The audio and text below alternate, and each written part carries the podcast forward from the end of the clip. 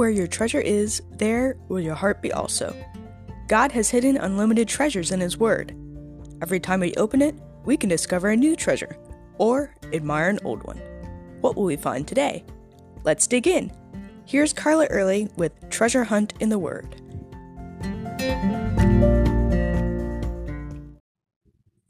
Yesterday, we talked about how God takes a worthless, useless, broken, battered life and makes us his own treasured possession.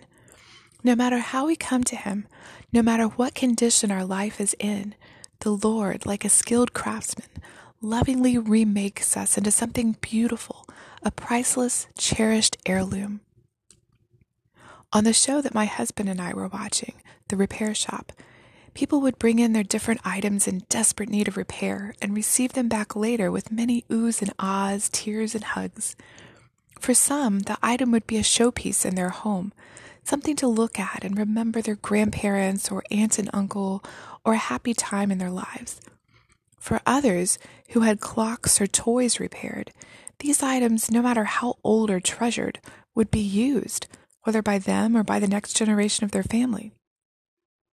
So, why does God, the ultimate skilled craftsman, fix us up, mend us, and make us new again? Does he plan to make us a showpiece, or does he plan to use us?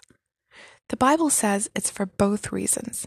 He's not going to stick us on a shelf just to be looked at and admired, but many things he does in our lives are for him to show his glory through us. Ephesians 2 4 through 10 says, but God, being rich in mercy, because of the great love with which He loved us, even when we were dead in our trespasses, made us alive together with Christ. By grace you have been saved, and raised us up with Him, and seated us with Him in the heavenly places in Christ Jesus, so that in the coming ages He might show the immeasurable riches of His grace and kindness toward us in Christ Jesus. For by grace you have been saved through faith, and this is not of your own doing, it's a gift of God, and not as a result of works, so that no one can boast. For we are his workmanship, created in Christ Jesus for good works, which God prepared beforehand that we should walk in them. He saved us so he could show his immeasurable riches of his grace and kindness through us. He did it because of his mercy and love for us, so he could show off his awesomeness to the world through us. But did you notice that last verse? For we are his workmanship, created in Christ Jesus for good works, which God prepared beforehand that we should walk in them. He wants to show off his craftsmanship, yes, but not by sticking us on a shelf with a sign that says do not touch, not for a display in a museum, but for specific work that he has planned for us just think about Paul. He freely admitted he was the worst of sinners, but God saved him for a special purpose to use him to preach to the Gentiles and write letters that we still study today. He was a showpiece of God's grace and mercy, but there was definitely not a do not touch sign on him.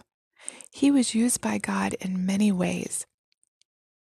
Paul told Timothy in 1 Timothy 1 15 and 16 this saying is trustworthy and deserving of full acceptance that Christ Jesus came into the world to save sinners, of whom I am foremost.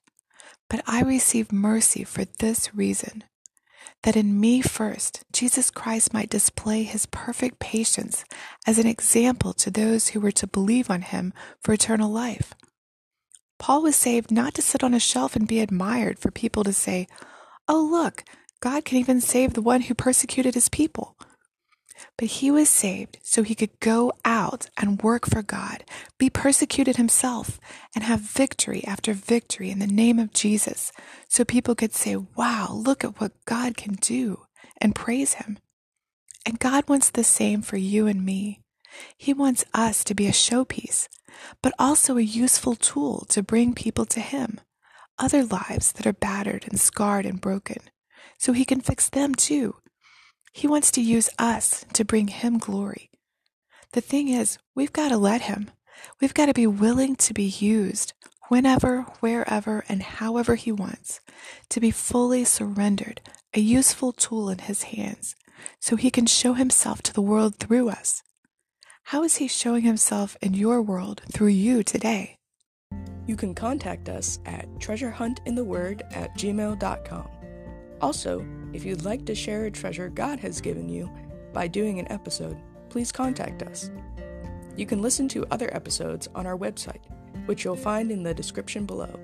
Thanks for listening, and remember, where your treasure is, there will your heart be also.